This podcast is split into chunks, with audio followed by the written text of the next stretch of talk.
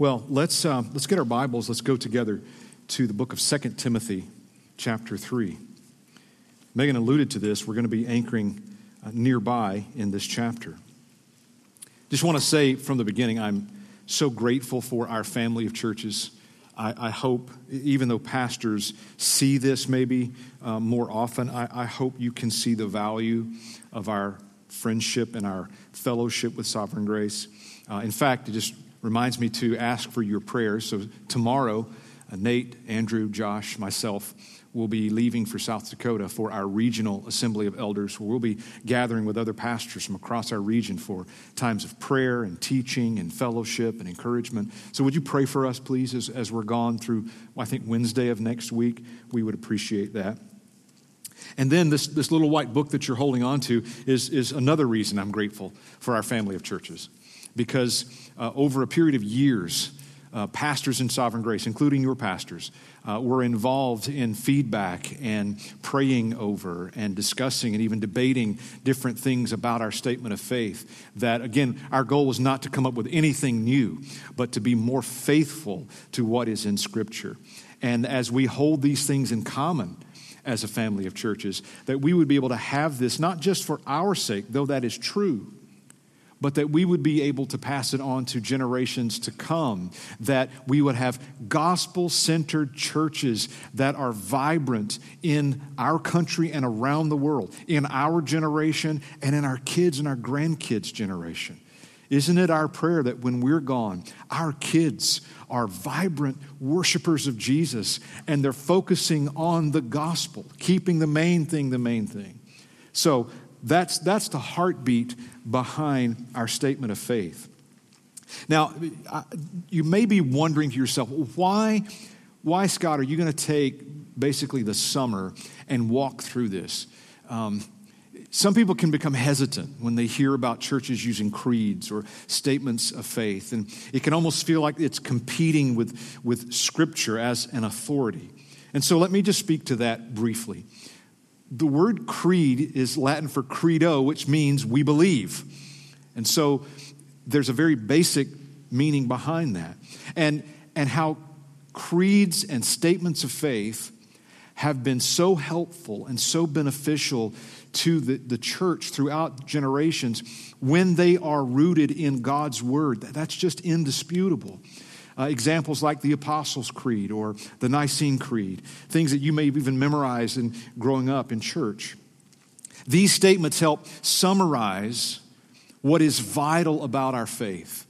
Even things that can be hotly debated inside the church among Christians, that we can be clear on the person of God and his nature. We can be clear on his word and salvation in Christ and, and how the church is to live and who we are to be in Him.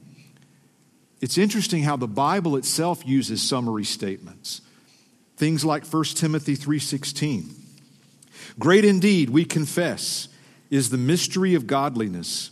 He was manifested in the flesh, vindicated by the Spirit seen by angels, proclaimed among the nations, believed on in the world, taken up in glory. Summary statements like 1 Corinthians 15 For I delivered to you as of first importance what I also received that Christ died for our sins in accordance with the Scriptures, that he was buried, that he was raised on the third day in accordance with the Scriptures.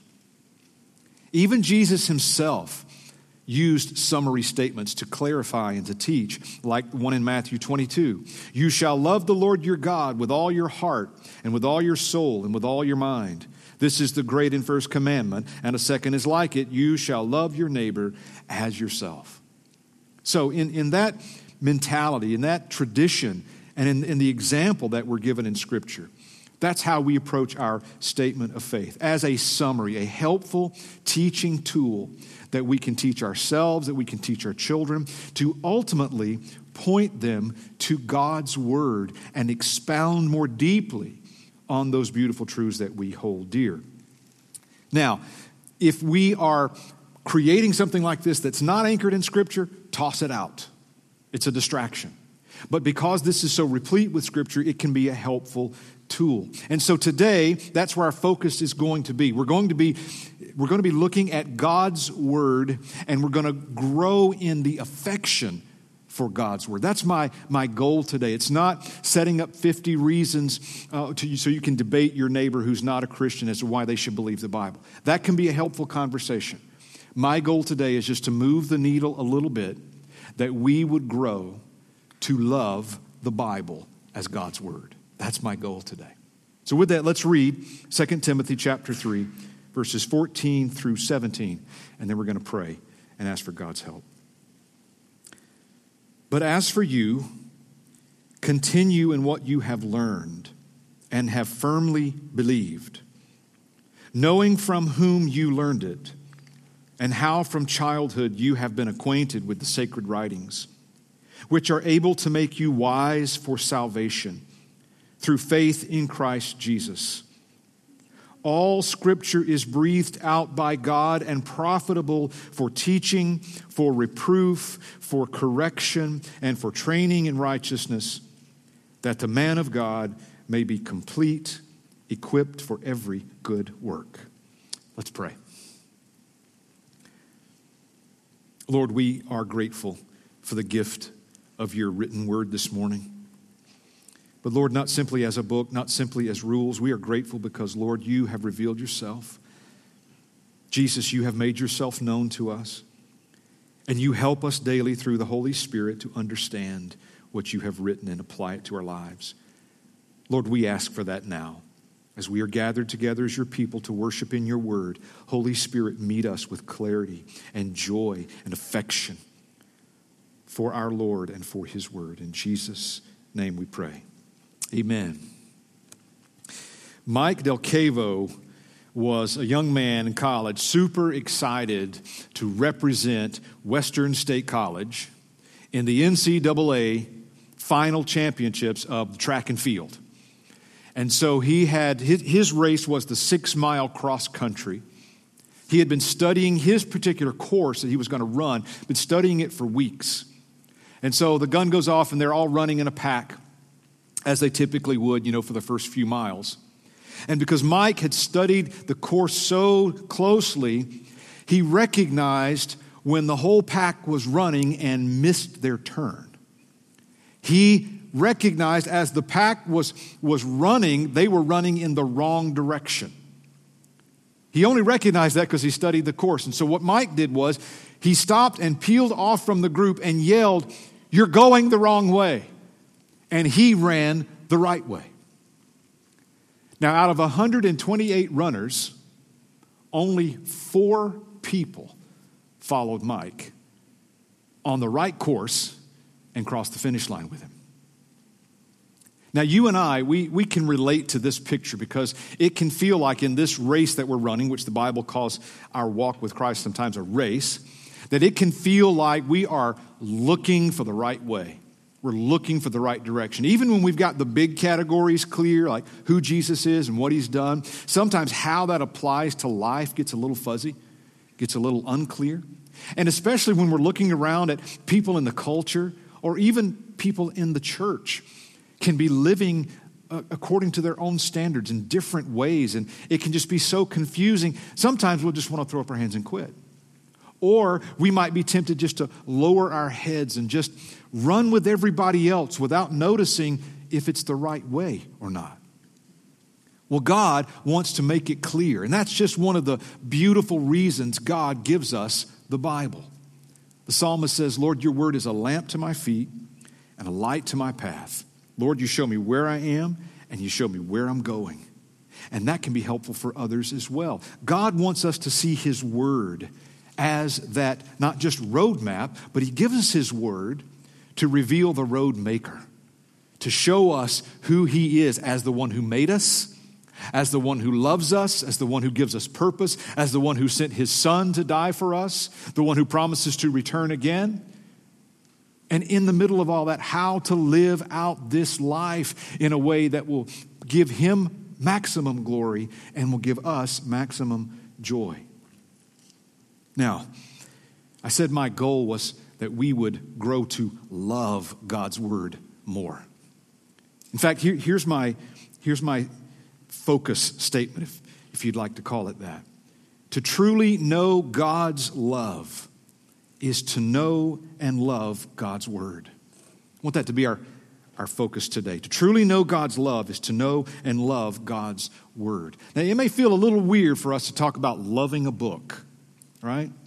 So, if you're still in school, or maybe we're older and we can remember school, uh, remember they would, at the beginning of the year, hand out all those textbooks and then you would buy one of these big backpacks and you'd carry them around. And, you know, I, I, would keep chiropractors in business with, you know, all of the books I had to carry around. And then in between classes, you'd go to your locker and you'd unload some and you'd load up others and you'd go to classes. And by the end of the year, I did not love those books. I hated those books with a passion. And the ones I hated the most were usually the classes or the books that I didn't see any way I was ever going to apply it to my life. And so if if we look at the Bible in that way, we're not going to love scripture. Right? If we look at the Bible as a textbook, as only a rule book, as something that just lays burdens on me, or something that doesn't even apply to my life, we're not going to understand what it means to be affectionate toward it. So if that's, if that's where you struggled, maybe, I just want to bring you a helpful challenge this morning. That, that I don't want you seeing Scripture as that, that textbook or just a rule book. I want you to see it as a gift from God to you to reveal Himself to us, His church, so that we would know His love and that we would know Him and love Him in return. Amen? So, we're going to anchor here in 2 Timothy 3, and from it, I just want to give you three reasons I love the Bible, reasons I think you should love the Bible as well. First, I love the Bible because the Bible is from God. Verse 16 All scripture is breathed out by God. Now, we were reminded last week by Pastor Ed that these letters of 1st and 2nd Timothy were written by the Apostle Paul to Timothy, a pastor in Ephesus. And one of the challenges that Timothy was facing in pastoring in this city was it was a pagan city. And so the Christians were having a hard time determining and deciphering what's true, what's false, how they should worship, how they shouldn't. And so Paul is telling Timothy that Scripture is your standard, Scripture is your ally that you go to Scripture to answer these questions, and that Timothy, as a pastor, should be building his life upon Scripture and building his church into Scripture. And one of the reasons Paul says this is important is because the Bible is breathed out by God. What a beautiful description. The only place we see that phrase in the Bible. And it tells us a few things. It tells us first that the origin of Scripture is from God. The words of the Bible are the words of God. It tells us also the method in which God delivered it, that He breathed it out. In the Greek, that's pneuma, the word for spirit. So even now, we see that the Holy Spirit is involved in inspiring the biblical writers to write down Scripture. And then, third, this, this phrase tells us how much of the Bible is God's Word. All of it, Old Testament and New Testament, all of it is God's Word to be our trusted authority. What we live by, what we teach, what we believe. Now, let me give you an excerpt from our statement of faith that describes this. All of Scripture is breathed out by God, being accurately delivered through various human authors by the inspiration and sovereign agency of the Holy Spirit.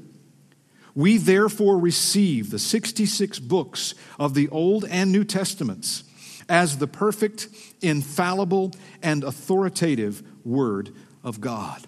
Amen. Now remember, language was God's idea, He created it. And one of the very first things we learn about God in Scripture is that when He speaks, things happen. In the beginning, God said, Let there be light, and there was light. God created the universe with words. But, but, and when creation was completed, God didn't stop using words. In fact, God not only created, but He wanted to commune and communicate with His people through words. And so we read how he spoke to Abraham, and he spoke to Moses, and he spoke to the prophets. And from what God spoke, he instructed faithful men under the inspiration of the Holy Spirit to record what he said and revealed. That is the Bible. And one of the reasons that God wanted this recorded is so that we would not forget, so that every generation would know for sure what God said. 1 Thessalonians 2 puts this beautifully. It says, And we also thank God constantly for this, that when you received the word of God, which you heard from us, you accepted it, not as the word of men, but as what it really is the word of God, which is at work in you, believers. So, I love the Bible, and I want you to love the Bible because it comes from God, given to us. That God would love us that much to reveal to us Himself, to write down His promises that we wouldn't forget. That in our times of anxiety or grief or fear or confusion, that we could open up the pages of God's Word and we could hear Him speak directly to us. What a kind God we serve. We love God's Word because it's from God. Secondly, I love the Bible because the Bible reveals God to us and His salvation for us in Christ. Back up to verses 14 and 15 again.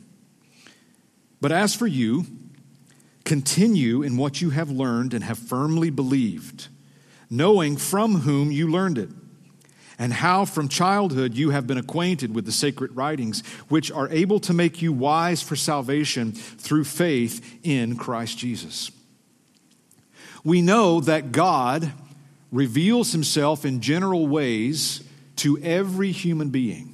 Romans 1 talks about how we can observe what's created, we can observe nature, and have a general awareness of God. Theologians call that general revelation. But there's something different that's called specific or special revelation, where God, it's not just a general knowledge of Him, where people may or may not acknowledge Him, but to His own.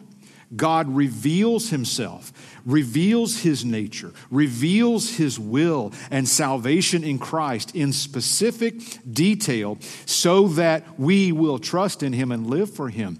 That special revelation is God's word. We get specific details to know God and how to live for him. Now, why did God do that? Well, because he loves us and he wants us to know him and love him.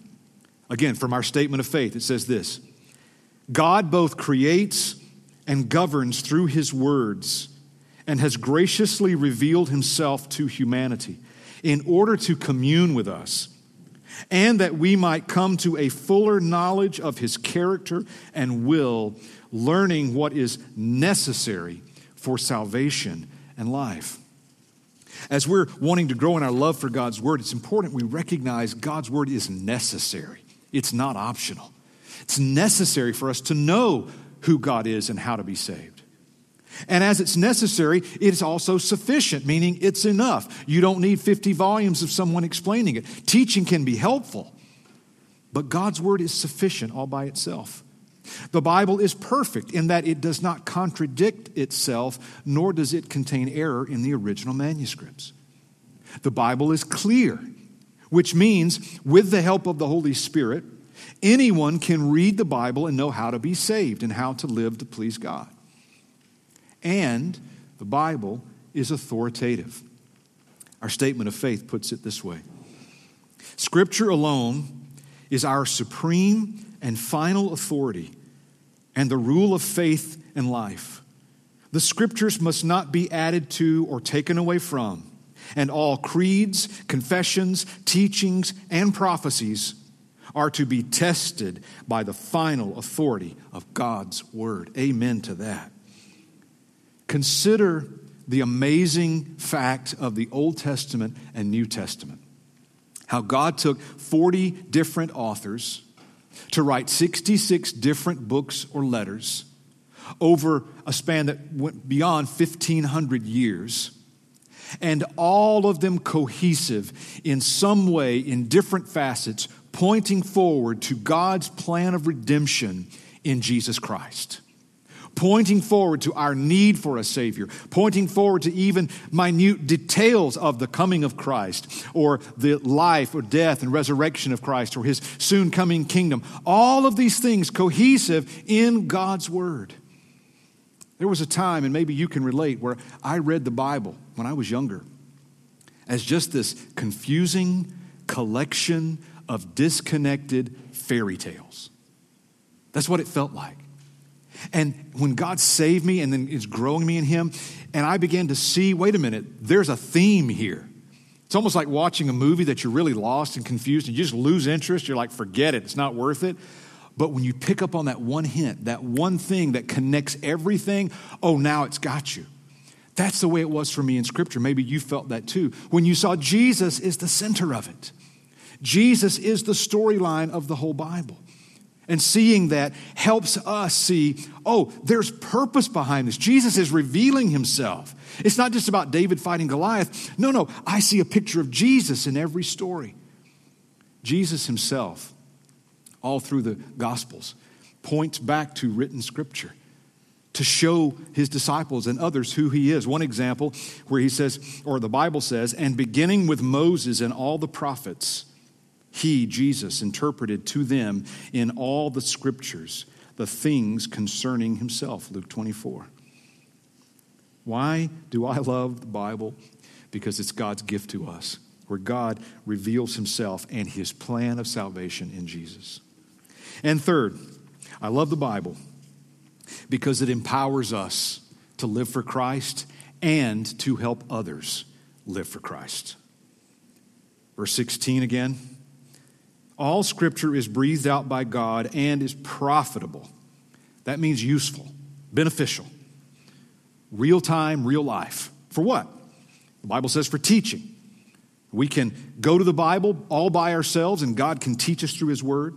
Pastors and teachers can teach us from Scripture, and the church, Christians, can help each other learn from God's Word. The Bible is useful for reproof. That's to refute what is false.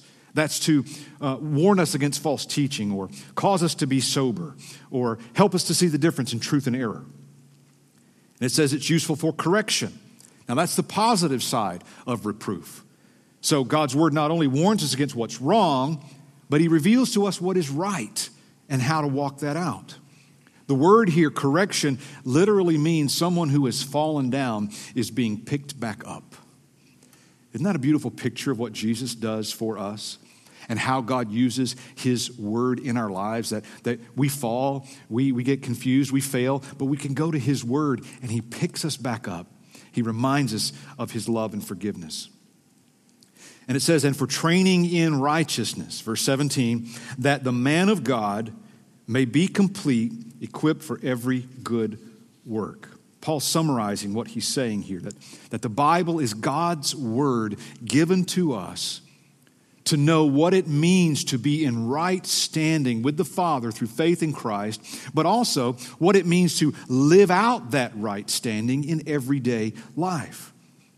God's word completes us and equips us not only to live lives that was pleasing to God for ourselves or for our own lives, but to help others live that kind of life as well. Our statement of faith says it this way As we devote ourselves to God's word, we commune with God Himself and are fortified in faith, sanctified from sin, strengthened in weakness and sustained in suffering by his unchanging revelation in Scripture. This is no, uh, no secret to you, but that's why, as a church, we want everything we do to be built into God's Word and emanate out of God's Word, and specifically a focus on the gospel. That's why we preach messages expounding from God's Word, saying what God has already said. That's why the songs that we, that we choose to sing are songs explicit about gospel truth or scripture itself put to music. That's why the kids' classes and our kids' curriculum focuses on God's word and teaches our kids from an early age to put their trust in the God of the Bible. That's why in adult classes that we've offered and will continue to offer, that we want to teach one another how to understand God's word and apply it to our lives. And that's why your pastors, when we counsel, we don't want to offer our own wisdom. We want to go to God's word and build each other into that and apply gospel truths to areas of our lives, particularly when we're going through difficult times. It's because there's no greater resource of truth.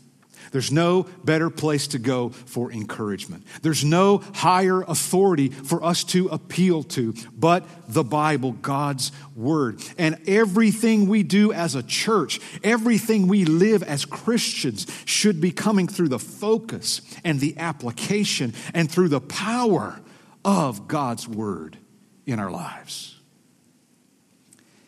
It might not be a big deal to you, but sometimes it just blows me away when I, I'll sit even by myself and to read these words aloud and to stop and realize I'm, I'm hearing, even it's my own voice, I'm hearing the very words of God. You know, one of the most common prayers for Christians is, Lord, speak to me. He has, and He does. If you need to hear God speak, I just challenge you sit down and read Scripture aloud. The Bible even says it's a blessing when we read Scripture aloud, either by ourselves or together. And when the, the, the word is rightly preached, it's meant for us to hear God speaking to us, His will, His love, His plan, His encouragement for us in ways that our encouragement in ourselves we, we can never measure up to. The church, you, you're no stranger to the gospel. You're no stranger to the importance of Scripture. But one of the reasons it's important for us to hear this again is we are leaky vessels, aren't we? We forget. We hear a sermon that may move us in that moment, and we forget maybe before the day is out. We read a scripture that morning, and it really does impact us. But then when the time of trial comes, it boom, it's gone from our minds we forget. And God knows that we're prone to forget. And so He gives us the gift of His Word, that we're not limited to what we can remember, but we have it right here written down so that it's clear and we can remind one another. Now, if this sounds strange to you when I say I love God's Word and reasons I love God's Word, there's some real application that can be helpful. And there's something that happened in my sabbatical that I just I want to share with you that I hope will be a help to you as, as I'm grown in Christ and as I'm dealing with my own struggles and my own heart's issues, God began to reveal some things over the last few months that just brought some conviction. And one of those things is over the many years I've been a pastor and preparing sermons, it, it's, it's often that I would fall into that temptation of doing sermon prep, being in God's Word to prepare to preach to you on a Sunday and almost assume many times that that's my time in God's Word for my own soul. Now, there's a balance because I truly want whatever I'm going to preach to you, I want it to hit me first. So there's an application of that. But where God convicted me was too often I was letting that take the place of just an intimate time with God and His Word, just for my heart. And so over my sabbatical, I, I started praying differently. I started reading Scripture differently. I even got a version of Scripture, a reader's Bible, they call it, where it doesn't have verses. So I'm not measuring how much I'm reading, I'm just reading it as the letter that it was written to be. And so, just to give you, you don't have to follow this, but just to give you an example, I'll usually start my mornings after I do my, my Bible class with Chloe first thing in the morning, is I'll go be alone, find a quiet place, usually my office. I'll have a closed Bible on my lap, and I'll just stop and I'll take a moment before I say anything or read anything. I'll just take a moment and I'll meditate. I'll think on aspects of God's nature. Maybe it's God's sovereignty, maybe it's His mercy. I'll think on those things and I'll think about my salvation in Jesus, that I didn't wake up that morning having to wonder if I'm still loved. And I just let that kind of wash over my heart. Wherever, wherever I'm distracted or wherever I'm just cold, I let God warm my heart and my mind, just thinking of Him. And then I open my mouth. I begin to pray. And what I found helpful for me is I start following Jesus' pattern in the Lord's Prayer. I'll start off by saying, Lord, you're holy. Lord, you're worthy. God, I just thank you that you're good and you're faithful and you're, you're patient with me. Jesus, thank you for dying on the cross for me. And I just rejoice and I worship in who He is, some of the very things I was just meditating on. And then I'll say, Lord, as I open your word this morning, would you speak to me? Help me see you. Help me apply this to my life. And then I open the Bible. Some people ask me, well, how much do you read? Well, I like keeping up with the Bible reading plan and, and being able to participate in D groups, but that's not my main goal. I read until I feel God has spoken, and I want to focus on that. Sometimes I'll try to memorize a certain passage. Other times I'll close the Bible after reading for a while, and I'll just stop and I'll pray through what I just read. I'll pray through that. That helps get into my heart. Lord, I just read this, uh, how, how faithful you are, or how we should watch out for wolves. Lord, I just, I want to thank you. And so I rejoice in his word. I pray that that'll be applied to my heart. And then I usually end by praying for the needs of others and praying for my own needs. Again, that's not a pattern that you have to follow. I'm just saying that's an example of how God is working on my heart that this is, is not some box to check in the mornings. This is not some textbook, rule book. I better do this to be a good pastor. I want to do this so I don't feel guilty when I go to sleep tonight and, and oh, it's another day I haven't read God's word. No, I want to grow in love for God's word. I want you to grow in love for God's word because we can see Him meeting us in these pages, see Him revealing Himself really understand and know and sense his love for us in the middle of such a hostile world. That's how there's a love for God's word that can be cultivated in us. Knowing that Jesus gave you his word so that you would know him, so that he could draw you near to himself.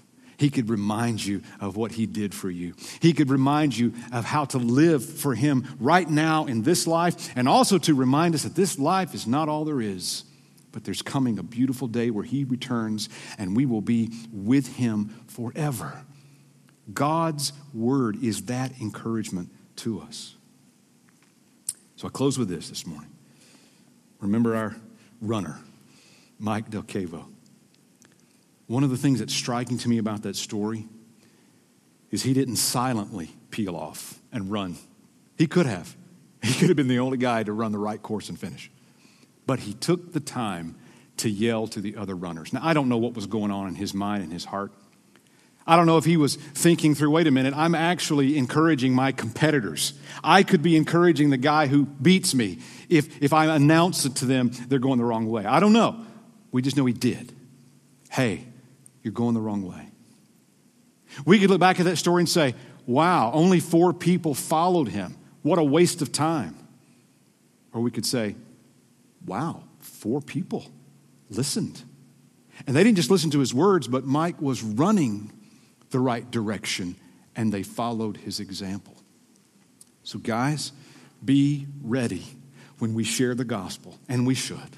Preach, teach, evangelize, but be ready to be rejected. Be ready to be insulted. Be ready to be banned from social media. Oh. Be ready to have someone say, You triggered me with the truth. Be ready to not get that promotion. Be ready to be ostracized. All kinds of first world problems. And God forbid there may come a day in our country where our lives, our very lives, will be on the line. Just north of us in Canada, pastors are being arrested. It's not that far away, guys. My encouragement is not just know this book Love the God of this book. Depend on Him. He gave this to us because He knew our lives were not going to be easy. He knew the world was not going to love us. Jesus promised us that. And He knew we were going to need power outside of our own will to love Him and live for Him and to tell others about Him. So you be encouraged in the midst of struggle, in the midst of being insulted. Jesus promises when you're insulted for my name, you're blessed. And my prayer, you can join me in that prayer, is that the Lord would anchor us more deeply in Him, that we would love Him and love His Word. Let's pray. Lord, I thank you for this church. I thank you for these people. I thank you for each one of them and even the testimony we heard this morning. Every one of us has a certain testimony, way that you've met us in your word. Lord, I pray that would deepen. I pray that our affection for you in your word would deepen. That, Lord, you would, you would dismiss the condemnation and the guilt and the shame that we sometimes wrestle with, and instead draw us by your love and your grace. That we would be a church anchored in your word, and we would be a church passing on this word, that our kids and grandkids would serve you as well. In Jesus' name we pray. Amen.